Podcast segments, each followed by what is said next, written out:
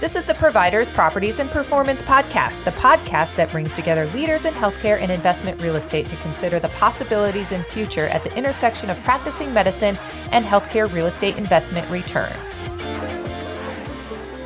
Welcome to the Providers, Properties, and Performance Podcast. I am your host, Trisha Talbot. As a healthcare real estate advisor to providers and investors, the best solutions occur when the two collaborate together as partners in delivering better patient care. Providers can deliver care to their patients when and where they need it, and investors realize the returns to build and manage facilities.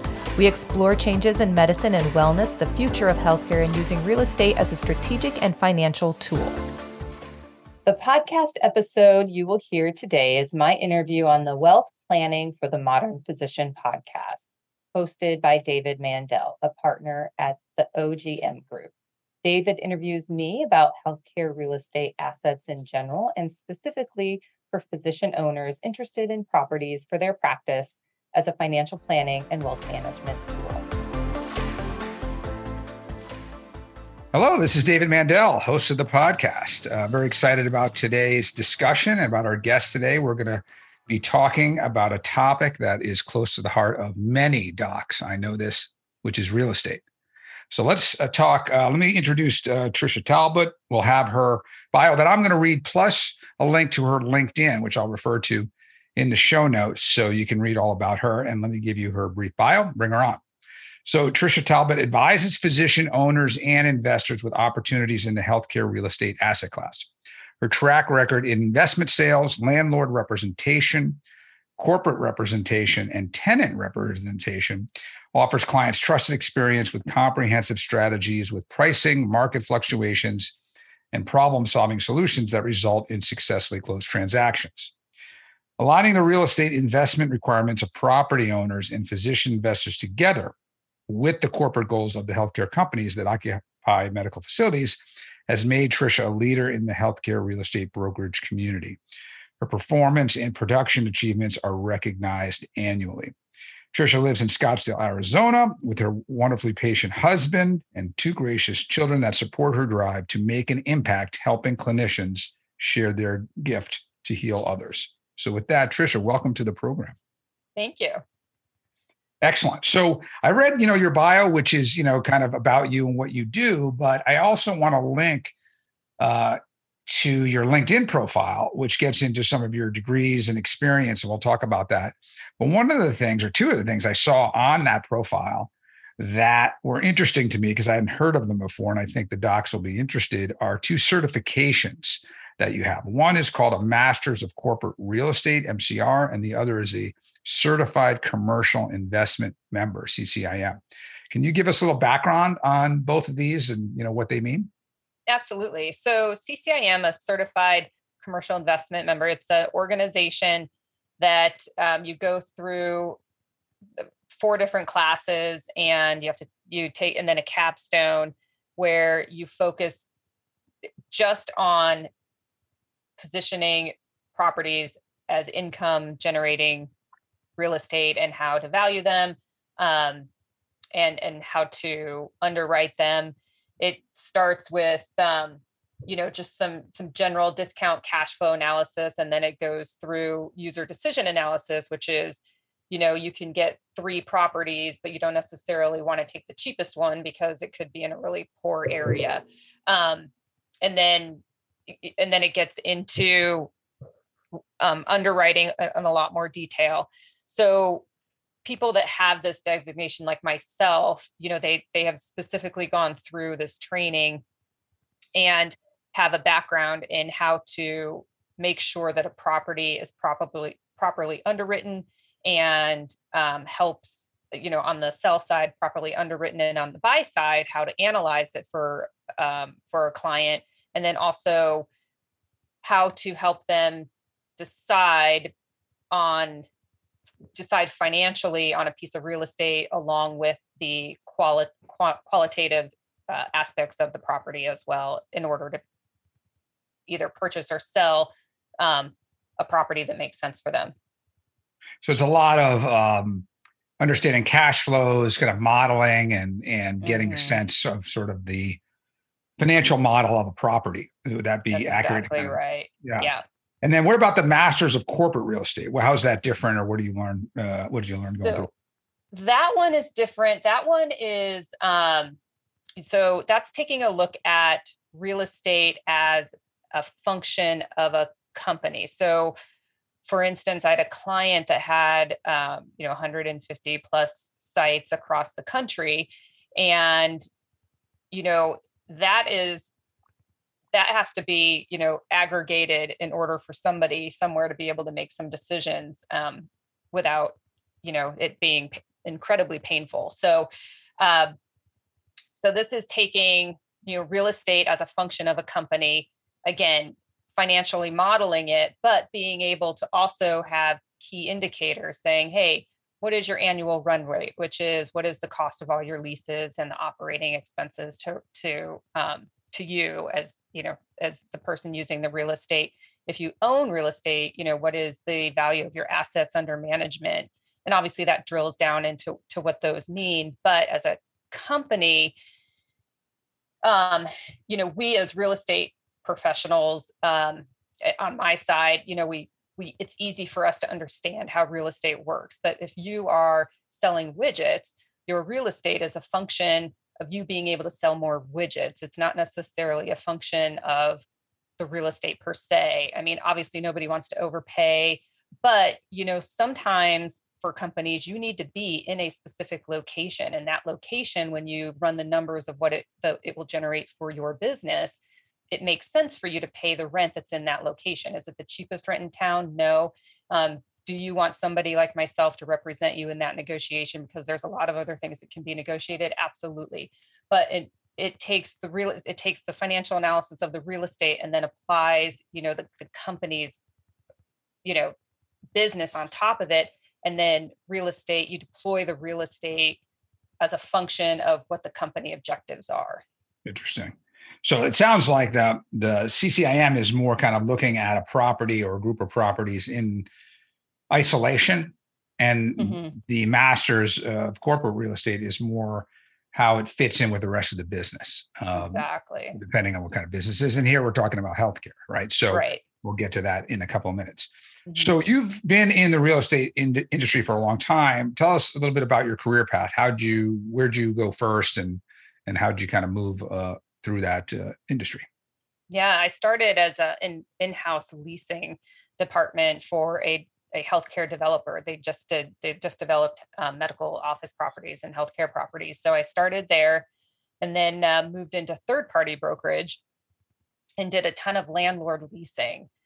Um, and then from there, started doing investments. And from there, I've just continued to do to more to do more on the in, investment side. I actually don't have any more landlord um, listings, but I like all of the experience because I can I can really understand when I'm you know putting a, a, a property on the market how to underwrite it, read the leases, see some of the clauses that are in there, um, and understand you know that you can't just throw a lease rate out there. It has to actually fit within you know the market dynamics and the other terms of the market um, fundamentals, which I would say, you know, are tenant improvements, um, if there's any renewals, uh, annual increases, and how all of that fits together. And and a lot of real estate professionals sometimes, you know, can do this, but sometimes you have people that just grew up in the investment side and people that just grew up doing landlord leasing. And I think the benefit I have is a really um, extensive experience in both leasing and sales.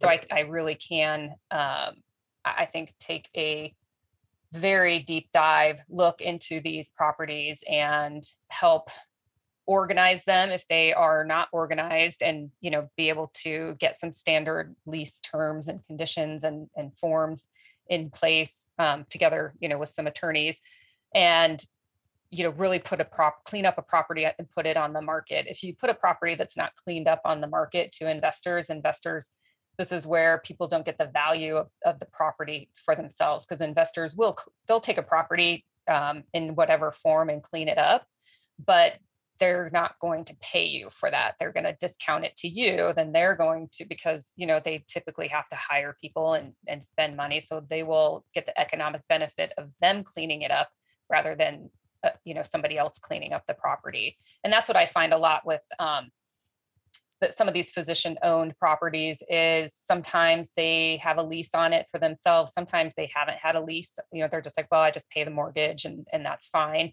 Um, and then you know they so so they don't they don't either they don't have a lease or they have tenants in place and the tenants aren't even paying market lease rates.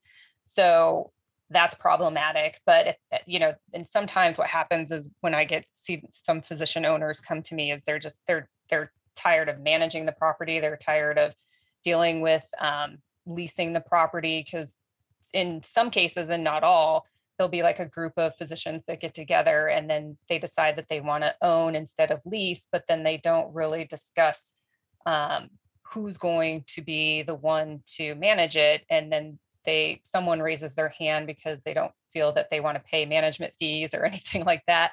And then that person ends up you know as a part-time job you know managing the building because it is i mean it's it's it takes time and yeah. um you know and expertise into in doing that so then someone just gets tired and is like you know what let's just let's cash out of this but it hasn't been professionally managed or leased and so everything's in different places and some things have been um, taken care of and some haven't so I can come in and sort of grab all of that and organize it for them to hopefully be able to get their property to the value that they are expecting. And eh, how did you end up launching Doc Properties? You, you worked for really You worked for like a landlord. You did some investment investing on your own. What caused you, or what motivated you, or what did you see in the marketplace that uh, uh, got you to launch Doc properties and, and tell us what you do for physicians uh, in that sure so i was at a national firm and when you're at a national firm uh, medical office or healthcare is underneath office. So the the food groups of commercial real estate are office industrial retail multifamily and land. So um, healthcare gets sort of pushed under office and it's not its own. Um, and that sometimes would be I would hit a lot of walls because they would be like, well, we have all these resources for the office, and you sort of have to figure out how to get those resources to help you. But it's different than office. I can't just go and say, hey, I need, you know, the market report, the quarterly market report for office properties. I need you to help me, um, you know, do some research on this market for medical. You have to you have to take office and you have to parse out all of the non-medical properties because there are not every property will qualify as office. You have to in Arizona, a lot of the municipalities are five per thousand parking. And I think in a lot, I, I see this across the board. I do deals in other markets um, with a, a, network of brokers that I have, but uh, you know the parking is is pretty much consistent it's five per thousand plus or minus some are grandfathered in some are going even higher up to six per thousand um, so first of all, the, the parking has to accommodate medical. It has to be high enough. Not every building has that. Um, so you're then, saying, just to make sure, because this is kind of Greek, yeah. you're yeah. saying that you, if I was looking to buy, you know, if I'm a physician and I was looking at offices, there may be some offices that are uh, they just don't qualify for medical because they don't have enough parking. Is you know right? That's exactly work. right. They so, wouldn't work essentially. Yeah, and so uh, you know, like for because there's people coming all day long to a medical office versus right. financial office. I mean, we have some people come by, but really, it's just not that many people. So, it, right, it, that is that kind of a difference when someone's looking. They have to really understand they need something that would fit a medical environment, which is a lot more traffic. Is that? yeah. Saying? So, you know, like right now, I don't, you know, there might be some office landlords, owners um, thinking, hey, you know, since my office building is vacant, I might want to try and make it medical. Well, I see. Some might be able to do it, and but the others may not. Some will be able to do a portion, but then as soon as they lease up enough in medical to absorb, you know, as the maximum amount of parking to allow for the rest of it to be office, you know, they have to stop leasing to medical. Plus, typically when they've bought it they have not done the they have not bought it with the underwriting in mind to do medical tenant improvements so you know building out a an office for financial services or an attorney um, you know is a lot less than building out an office for a medical provider that requires typically sinks and exam rooms probably more than one bathroom because they probably have separate staff and um, and then there's also requirements by the city for a certain amount of square footage. You have to have more bathrooms. But you know if you're an OB, obgyn you're going to definitely want to have like a staff you know a staff bathroom and then a patient bathroom because you know every time somebody has to come in for um, an ob appointment they have to you know leave a urine sample. So just things like that. And the you know there's there's functionally different uses for you know an office user versus a medical user and the medical user you know requires more tis now with that the owner gets longer lease terms. So you know you could probably go in and as a general office user maybe negotiate a three year lease. That typically doesn't happen in medical because the, they need tenant improvements. And so in order for the landlord to offer those tenant improvements it needs a longer lease term to amortize those costs. Got it. Makes sense. And so you know so there's there's different way there's different financial strategies when you're purchasing a building to make it medical and different ones if you're going to do general office it, makes makes total sense to me and it sounds like in big picture i mean again high level medical is more involved it's more involved in terms of like right. what you need inside. The parking I wouldn't even have thought of, but it makes sense. And so because of that, if I'm on the owner side, I need longer lease terms because I need to, like you said, amortize those costs over time. And if I'm on the physician buyer side, I got to really understand that, you know, um, hey, I may want to buy this building so I can have my office in there. My idea is to have all these other medical offices in there, but I may not be able to do that because based on the office, I may be able to get one or two medical in there and the rest can't right. be because I'll bump up against these requirements. So, um, yeah, that's interesting. I wouldn't have thought about that. So, well, there's want, also some patient dignity. Oh, sorry. Um, so there's some patient dignity too. Like really, like the, patients like you don't want to have an oncology center or a dialysis center or something where patients are really really sick coming through a general office lobby where there's attorneys and lawyers like it just doesn't make sense i see there's, yeah there's that you know what I mean? sort of the marketing kind of uh, or or image uh, element to it. I mean, different for maybe well, a plastic surgeon the, or a derm or something like that. Yeah, I think it's more for the patients. Like you don't yeah. want to have to have like sick patients. Like they're already feeling horrible, and they're obviously not looking their best, and they don't necessarily want to be, you know, you know, driven through this main lobby where people are, you know, coming and doing you know white collar job stuff they're all dressed right. in their suits and then you're sick and you know being wheeled through a yeah it's lobby, a, it's a know, good just... point yeah yeah. No it's a listen it's an area i don't really think about.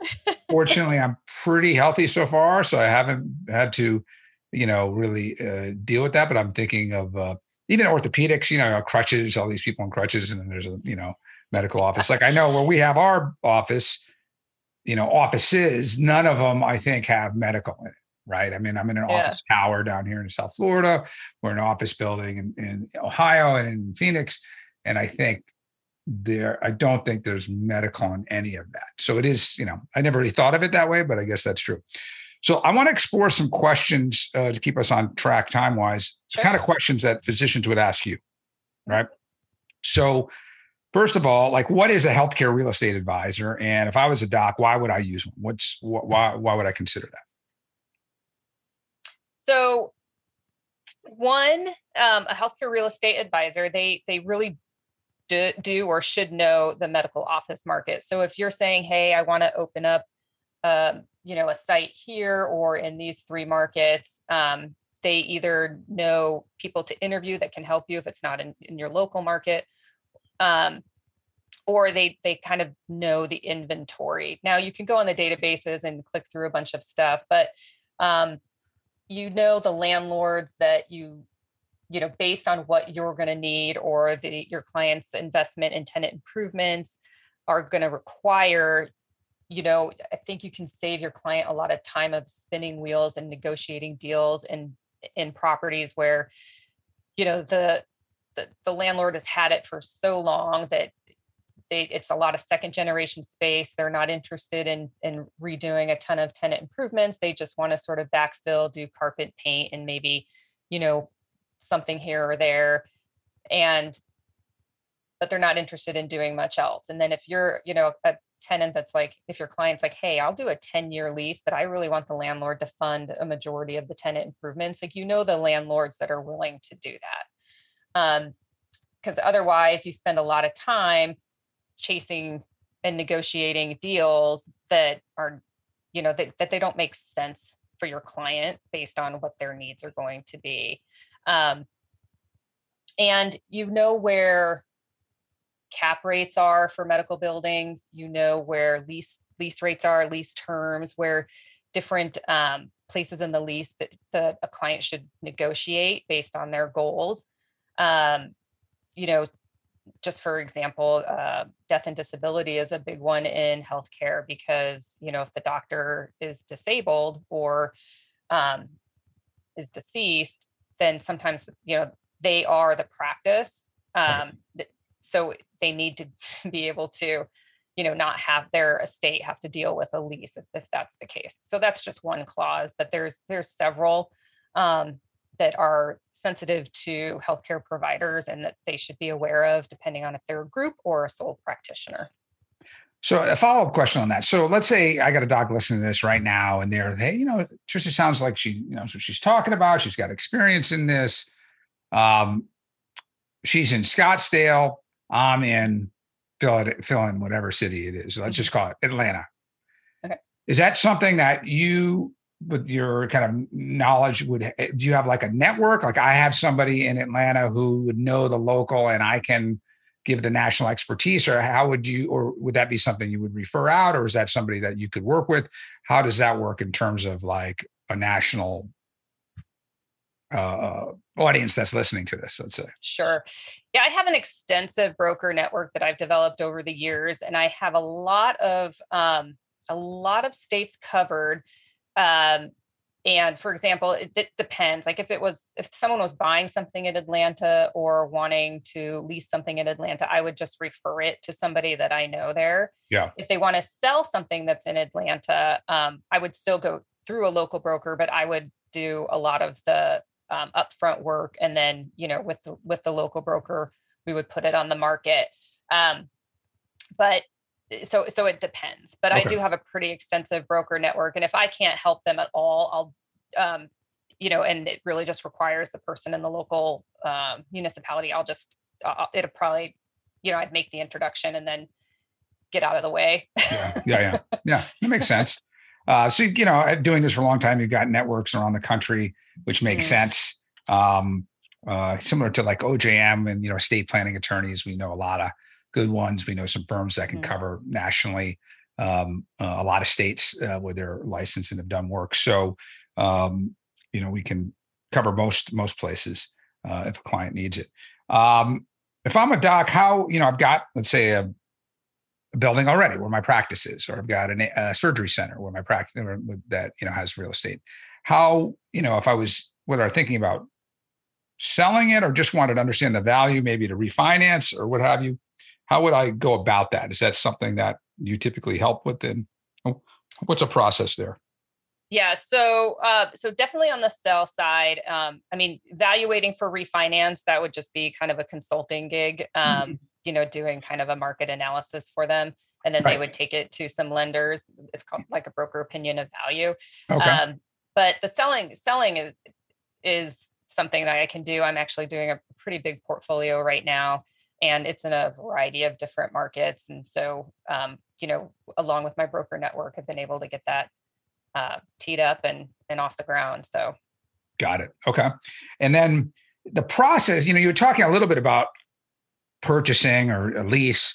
Um, it sounds like, I mean, it, to me, it's a big enough decision, and I've been at conferences, especially like aesthetic conferences where they talk about build out and actually figuring out like architectural plans and all this you know, it's like, which do you do first? Do you figure out what you need from an architect point of view? And, and then do you go to somebody like you to say, okay, now I want to find this somewhere? Or do they, do they work with someone like you first to say, okay, financially what I should be doing and then build around that with a budget, you know, because some people may want to build the Taj Mahal and it doesn't really make sense. Right. So how, how do you see that working out often um, in your experience? So like, again, what's the I best, go, the right best, yeah, best step first? I go, I go back to, you know, first of all, you know, a company deciding what is their budget for a new Yeah. site. Do they want, like, what is, what do they want their lease expense to be? And is that, you know, that includes uh, rate plus the operating expenses. And then, um, because different business lines or whatever they're trying to accomplish, like they might have different revenue streams. So, what the revenue stream that's going to be in that site, really figuring out what your budget can be on your, you know, for overhead for your office space. And then from there, kind of figuring out if, you know, if they, if it's their first office, I feel like the first office is really hard because they don't necessarily know what they need. Um, but for example, if, if, um, so I, I have a client that's a, a women's center and you know they sort of they have an idea of what they're looking at and then they're doing now their own ter- internal analysis. But like if you're an orthopedic or family practice or or something like that and you, you know it's like how many exam rooms I, I can ask the questions of how many exam rooms are you looking for? Um, how many bathrooms do you want in there? You know for patients and then for staff how many people do you want your waiting room to hold? How many people do you want in your front office? Do you want to have a break room? Do you want to have private physician offices? And then you know whatever like if they need a lab or something else. So i can sort of sketch out that and based on my experience have a little bit of an idea of how much space they're going to need um you know within a target range. And then you know with their budget go and you know be able to find find buildings that are that size or and and when they start to buy a building you know do they want it just for that size? Do they want to be able to have expansion abilities? Do they want to lease out some space? You know so those those questions come in. So i can help them in that regard. If they don't have architects i can recommend some but if they do have a, a relationship with an architect um, you know i try to get plans to send over to the architect to be able to do um, some some you know conceptual plans for their client. So so i guess the answer to your question is it depends but you can have some thi- things running somewhat parallel. I can be looking for buildings find some get the plan send it over to the architect have them do some sketches see if it's going to work for them physically and then you know start um, getting into a short list of properties because i'm sure you know there's probably a few properties that something can work in. And then from there you know i can just try to negotiate. If they like all the properties the same and they all will functionally fit then i can just negotiate on terms and try to get them the best deal. Um, it is nice so with with general contractors as well you know it kind of depends on the size of the project but um, you know somebody like me i have i can refer some or if they have a relationship with them you know once they do get that conceptual plan from the architect they could have their uh, general contractor do kind of what's called budget numbers just to give them a sort of an idea of what the numbers would be. Because i'm sure they have uh, you know their own models that they can say oh you know this this and this tweak a few things. Here's a here's you know an estimated amount of what it would cost. So some of these things can all sort of be running parallel and when i'm you know when it's when i'm working with uh, a client's team like that you know try to make it as seamless as possible Yeah, that makes sense. Uh, yeah, and sometimes you have to run these things in parallel. So, a couple related questions. We're sort of coming to the end of the time, but I want to get these two together. So, just just say I'm thinking about, and I'm sure a lot of docs have thought about this. Maybe in the last year or so, as uh, real estate values have gone up a lot. I don't know so much in the medical office space. Certainly, we all know about homes. How would I position a medical office for its highest valuation? A and B, when would I when should I consider selling? I mean, a lot of docs, if they're solo practice, would be like, okay, when I'm about to retire. But in a group practice, you know, would they ever sell? I mean, you know, why would they? The, the practice is going to continue. They need to be somewhere. So, if you can talk about positioning for valuation, and then when you would even think about selling. so positioning um so a lot with income real estate it, it has a lot to do with the the tenants inside. So if they're the only tenant i would say they need to get a lease a market lease in place um, if they have other tenants. Um, you know you have to look and see what what is going on there. Um, if they don't have market leases then you can you know try to work work through them if they're expiring um, and you know renew them. But it's depending on where this is the problem if they've they've been negotiating below market rents and then they want to all of a sudden do market rents the what most likely happen is they'll have to clean out the tenants that are in there because jumping a tenant up too much right. you know just everyone gets upset so um so uh but let's just assume that uh, let's assume we have market leases in place so that's great you know the common area um, making sure that that common area is in its best um, look and feel, um, maybe a fresh coat of paint. Um, I don't know that anyone has carpet anymore, but if they they did have carpet, I'd recommend that they remove it. Yeah. Um, um, and then landscaping, you know, make sure that the, the landscaping is taken care of the exterior if the if the building needs to be painted just like you know a house in some ways you know if the exterior of the building needs to be painted if the roof is that it's you know i don't necessarily recommend replacing a roof um, of a building you're going to sell, but definitely make sure that it's in good working order. You know, patch it, um, repair it. Uh, definitely do not have def- a lot of deferred maintenance on the property. You know, just make sure that it's exactly. Um. Yep. Mm-hmm. And then what about the other piece of it, which is when would I consider selling? You know, what what what, what would you say would be like a uh, indicator that hey, th- this might be a time to sell, either because of the market or because of your circumstances, or when do you see practices selling? So if you're just looking to, um, so so if you're looking to sell, um, you know, just in general, right now cap rates cap rates are pretty low, and they they stay pretty low on medical office for the most part. You know, provided that the the lease terms are strong and the tenants are strong. Um, it's just there's a lot of capital that has migrated over to medical office because of the thought that it is recession recession proof. Um, it's not recession proof. I mean, it's recession recession resilient. I mean, everyone's get, gets affected when there's a recession, but it is the fact that it is um, a purpose driven property. I mean, there's reasons for these tenants to be in there um, during COVID even during COVID, um, you know, the physicians had to go in. I mean, it was essential business. The physicians had to go in. I mean, there were some elective procedures that were paused for some time, but they went back pretty quickly.